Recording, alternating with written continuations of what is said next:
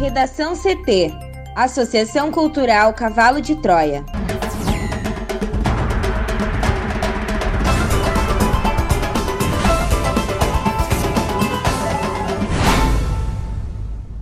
Agora, no Redação CT. Justiça Eleitoral indefere mais de 10 mil candidaturas no país. Procuradoria pede justificativa para cancelamento da compra da Coronavac por Bolsonaro.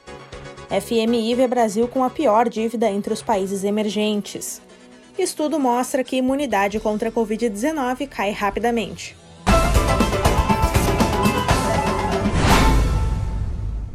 Eu sou a jornalista Amanda Hammermiller, este é o Redação CT da Associação Cultural Cavalo de Troia.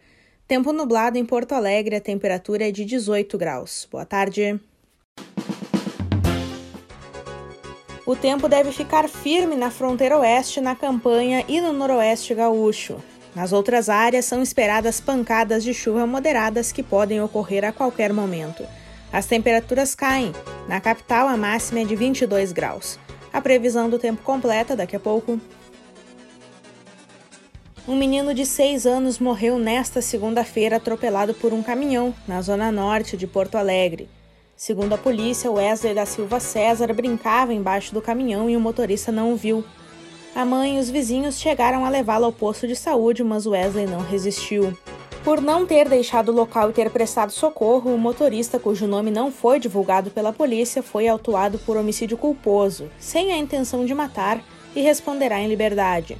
Conforme o delegado, o motorista terá causa de aumento de pena por não ter carteira de habilitação. Ele não tem antecedentes criminais. E um Voyage capotou na BR-116 na saída de Porto Alegre para Canoas. O motorista teve ferimentos leves. Ele disse que o carro caplanou, acabou batendo numa mureta e em um poste. E um Cobalt bateu em um poste na Avenida Plínio Brasil Milano, na zona norte de Porto Alegre, no sentido bairro-centro, logo após a Avenida dos Industriários. A motorista foi levada ao hospital com ferimentos leves. Um homem de 52 anos foi atingido por uma roda que se soltou de um caminhão na RS 040 em Viamão. O acidente ocorreu na altura da parada 86, no distrito de Águas Claras. A vítima estava na parada de ônibus e foi socorrida pela IGR. O governo do Rio Grande do Sul altera protocolos para indústria e setor de eventos. Mais informações com a repórter Juliana Preto o governo do Rio Grande do Sul apresentou, a partir de decreto nesta terça-feira, alterações nos protocolos para indústria e eventos no estado. A mudança, segundo o executivo, ocorre após a redução em indicadores de propagação do coronavírus no RS. Assim como os demais eventos já liberados pelo Estado, que são as festas infantis e eventos de maior porte, a realização só poderá ocorrer em cidades que autorizaram e que estão no processo de volta das aulas presenciais. A condição foi estabelecida como forma de elencar uma prioridade na retomada de atividades. Além disso, os organizadores de eventos em regiões com bandeira amarela e laranja devem seguir as normas estabelecidas pelas portarias 319 e 617 da Secretaria da Saúde sobre serviços de alimentação e eventos, além do decreto estadual 55.240. Os eventos sociais e de entretenimento em ambientes fechados e com público em pé só deverão ser realizados desde que a região esteja há 28 dias seguidos sem bandeira vermelha ou preta. Na bandeira amarela, o público máximo permitido será de 100 pessoas entre trabalhadores e público. Já os eventos sociais e de entretenimento em ambiente aberto com público em pé só poderão ocorrer em regiões que estiverem há 14 dias seguidos sem bandeira vermelha ou preta. Em locais com consumo de alimentos ou bebidas, será permitido 40% de lotação prevista no plano de prevenção contra incêndio, respeitando o teto de ocupação de 8 metros quadrados por pessoa e distanciamento estabelecido no modo de operação. Em locais que não ofertam bebidas ou comida, a lotação máxima poderá ser de 50%. Já o setor da indústria, a partir da publicação do decreto, poderá operar na capacidade máxima quando na bandeira laranja, desde que respeitados os protocolos obrigatórios e a portaria da Secretaria da Saúde que regulamenta a atividade desse setor durante a pandemia. Justiça Eleitoral indefere mais de 10 mil candidaturas no país. A Justiça Eleitoral negou 10.297 registros de candidaturas para as eleições municipais deste ano em todo o país. Entre os maiores problemas estão a ausência de requisito nos registros e o não enquadramento na lei da ficha limpa. No Rio Grande do Sul, foram indeferidos 238 pedidos. Ainda há quase 5 mil registros aguardando julgamento no estado, segundo dados atualizados nesta terça-feira. O número de candidaturas consideradas inaptas sobe para 16.543 no Brasil, se somados os candidatos que renunciaram ou morreram, por exemplo. No caso do Rio Grande do Sul, o total fica em 519 pedidos tem 28.062 candidaturas aptas, incluindo as de candidatos com recursos e outras 4.913 que ainda aguardam julgamento. No estado, quatro partidos são responsáveis por 51,59% dos candidatos nas eleições municipais. São eles o PP, o MDB, o PDT e o PT. Para o Redação CT, Juliana Preto.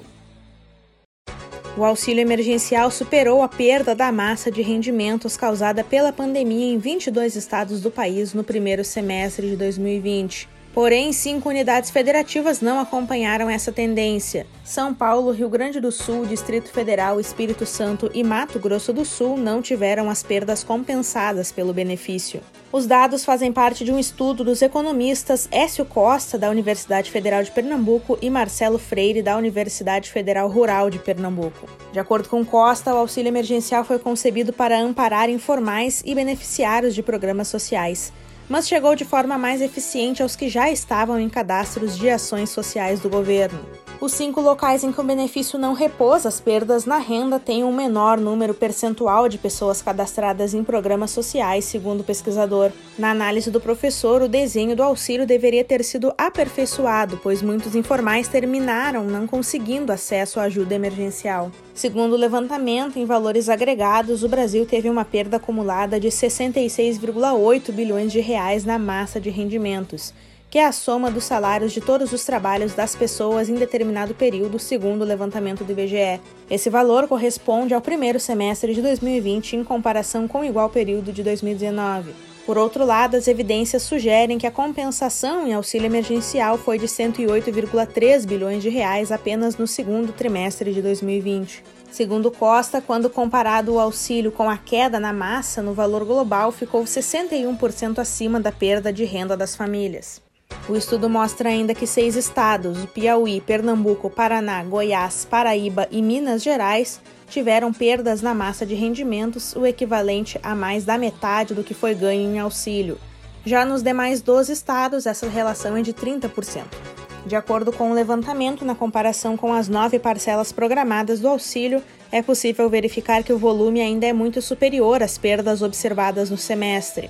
Há inclusive a tendência de que as quedas na massa de rendimento sejam revertidas nos terceiro e quarto trimestres decorrentes da circulação dos recursos nas economias locais. Conforme o professor, a redução do auxílio tende a ser coberta pelos ganhos provenientes da reabertura gradual em diferentes segmentos de negócios. O cruzamento de dados do auxílio com o resultado do comércio identifica ainda que a liberação de um volume maior do benefício influenciou na recuperação dos estados. Enquanto estados do Norte e Nordeste que conseguiram chegar a uma porcentagem maior de pessoas com benefícios tiveram um boom no varejo, Distrito Federal e Rio Grande do Sul ainda não recuperaram o nível pré-crise. O comércio em São Paulo, por sua vez, teve um crescimento tímido, enquanto Mato Grosso do Sul e Espírito Santo observaram um aumento inferior a outras áreas do país. O presidente Jair Bolsonaro pediu ao Senado Federal que seja retirada de tramitação a indicação de Roberto Ferreira Dias para o cargo de diretor da Agência Nacional de Vigilância Sanitária, Anvisa. A desistência da indicação está formalizada no Diário Oficial da União desta terça-feira e ocorre depois da divulgação de informações de que Ferreira Dias estaria envolvido em irregularidades no Ministério da Saúde. Roberto Ferreira Dias é diretor do Departamento de Logística em Saúde da Secretaria Executiva do Ministério da Saúde. O nome dele para o cargo na Anvisa foi enviado aos parlamentares na semana passada. Ele ocuparia a vaga que será aberta em dezembro com o término do mandato de Alessandra Bastos Soares. Conforme o Estadão informou na segunda-feira, o Roberto Dias assinou um contrato de 133,2 milhões de reais do Ministério da Saúde, que está sob suspeita de irregularidade e pode ser cancelado pela pasta. O Ministério avalia abrir um procedimento interno para apurar a responsabilidade dos envolvidos no contrato. Além dessa irregularidade, o relatório do TCU apontou ineficiência da pasta no planejamento e articulação com os estados e municípios para levantamentos sobre a necessidade de testagem da população. Ferreira Dias disse à reportagem que ele mesmo sugeriu em 18 de setembro a nulidade do contrato diante de vícios identificados. O contrato foi assinado cerca de um mês antes o Ministério Público Federal pediu explicações ao Ministério da Saúde sobre as motivações para privilegiar a vacina da Universidade de Oxford e da farmacêutica AstraZeneca em detrimento da Coronavac da empresa chinesa Sinovac e a motivação técnica para cancelar a compra de doses dessa última. Na semana passada, o presidente Jair Bolsonaro esvaziou um acordo anunciado na véspera pelo ministro da Saúde, Eduardo Pazuello, para a compra de 46 milhões de doses da vacina Coronavac, que está sendo testada no Brasil em parceria com o Instituto Butantan. No documento, o MPF afirma que o planejamento inicial do Ministério da Saúde, previsto para abril de 2021, teria considerado apenas aquela vacina conhecida como a vacina de Oxford não tendo contemplado vacinas na mesma fase de testagem como a Coronavac. A Procuradoria diz ainda que ambas as imunizações possuem acordos de transferência de tecnologia com o Brasil e, portanto, não haveria motivos para privilegiar uma em detrimento da outra caso os resultados dos testes sejam satisfatórios nos dois casos. Ambas as vacinas estão na fase 3 de testes, na qual a imunização é aplicada em um grande número de voluntários para a determinação de sua eficácia. Além disso, o MPF também questiona o Ministério se a compra de doses da Coronavac foi de fato cancelada após manifestação de Bolsonaro via redes sociais. Caso o cancelamento seja real, a Procuradoria requer a justificativa técnica para tanto. Por fim, a Procuradoria pede que seja apresentado um cronograma relacionado às vacinas. O Ministério tem 15 dias para responder. Sem apresentar quaisquer motivações científicas, Bolsonaro tem questionado a Coronavac. Uma disputa política também está por trás das críticas. A Coronavac terá produção e transferência de tecnologia concentradas no Instituto Butantan, em São Paulo, ligado ao governo paulista e, consequentemente, ao governador João Dória, adversário político de Bolsonaro. Na última semana, o diretor-geral do Instituto Butantan, Dimas Covas, afirmou que a Anvisa estava retardando a autorização para a importação da matéria-prima da farmacêutica Sinovac, que possibilitará a fabricação da vacina chinesa no Brasil. A agência negou o atraso e disse que o processo já havia sido analisado, mas que foram identificadas discrepâncias, mas não citou quais. O Brasil vai terminar 2020 com a pior situação fiscal entre os maiores países emergentes. Com condições desafiadoras tanto em relação às despesas quanto ao crescimento, o país gastou mais para combater a crise causada pela pandemia de Covid-19, o que levou a sua dívida para quase o dobro da média desses mercados. A fatura, segundo especialistas, pode render ao Brasil um desempenho econômico menos ruim do que o de seus pares internacionais neste ano, mas isso se dará à custa de uma forte deterioração das contas públicas que ameaça piorar a nota de classificação de risco do país. A situação fiscal ruim do Brasil só é superada por países menores como Angola, Líbia e Omã, de acordo com o levantamento do Fundo Monetário Internacional, o FMI. Os emergentes comparáveis à economia brasileira, como México, Turquia e África do Sul, têm situação mais tranquila. Segundo Felipe Camargo, economista para a América Latina da consultoria inglesa Oxford Economics, o Brasil foi o pior entre os emergentes. Segundo ele, o país optou por sair mais rápido da crise com um impulso fiscal mais forte, gastando mais dinheiro. Na América Latina, por exemplo, o economista da Oxford destacou que o Brasil teve o maior aumento de dívida, com alta de 20 pontos este ano, o que vai empurrar o endividamento para perto de 100% do PIB. No México foram 11 pontos a mais. O Peru teve 13 pontos, a Colômbia 14 e o Chile 11. Pelo lado positivo, o Camargo ressaltou que a dívida do Brasil é 90% em moeda nacional, enquanto outros emergentes têm parte importante em moeda estrangeira, que é mais difícil de ser financiada. Mesmo assim, ele argumenta que o país não tem condição de sustentar uma dívida tão alta. No Redação CT, agora a previsão do tempo com Juliana Preto. A chuva prosseguiu em parte do Rio Grande do Sul na madrugada desta terça-feira. Os maiores volumes ocorreram na Serra, Litoral Norte e região metropolitana. Na região central e noroeste, as pancadas foram isoladas nas primeiras horas do dia, segundo a SOMAR Meteorologia. A previsão é de que a chuva perca força ao longo da terça-feira e o tempo volte a predominar. E o tempo firme volte a predominar. Entre a fronteira oeste e a campanha, o dia deve ser de tempo aberto. A temperatura será amena em todas as áreas, com máxima de 23 graus em Santa Maria, Erechim e Uruguaiana. Já na quarta-feira, a frente fria se afasta do estado e só deve chover de forma fraca e isolada no extremo sul. Para hoje, terça-feira, na região metropolitana, a previsão é de chuva intercalada com períodos de tempo nublado. A máxima será de 22 graus em Porto Alegre. Obrigada, Juliana. Sigo contigo para que a gente possa falar sobre um estudo que mostrou que a imunidade contra a Covid-19 cai rapidamente. Um estudo britânico da Imperial College mostra que a imunidade adquirida pelas pessoas infectadas e curadas de Covid-19 cai bastante rapidamente, especialmente nas pessoas assintomáticas, e pode durar apenas alguns meses. De 20 de junho a 28 de setembro, os estudos acompanharam 350 mil pessoas escolhidas aleatoriamente no Reino Unido que se submeteram a testes regulares em casa para verificar se possuíam anticorpos da Covid-19. Os resultados também sugerem que aqueles que não apresentaram sintomas da doença são suscetíveis a perder mais rapidamente os anticorpos detectáveis do que os indivíduos sintomáticos. A proporção de anticorpos nas pessoas que testaram positivo ao vírus diminuiu 22,3% ao longo dos três meses enquanto entre as pessoas que não apresentaram sintomas de Covid-19, a queda foi de 64%.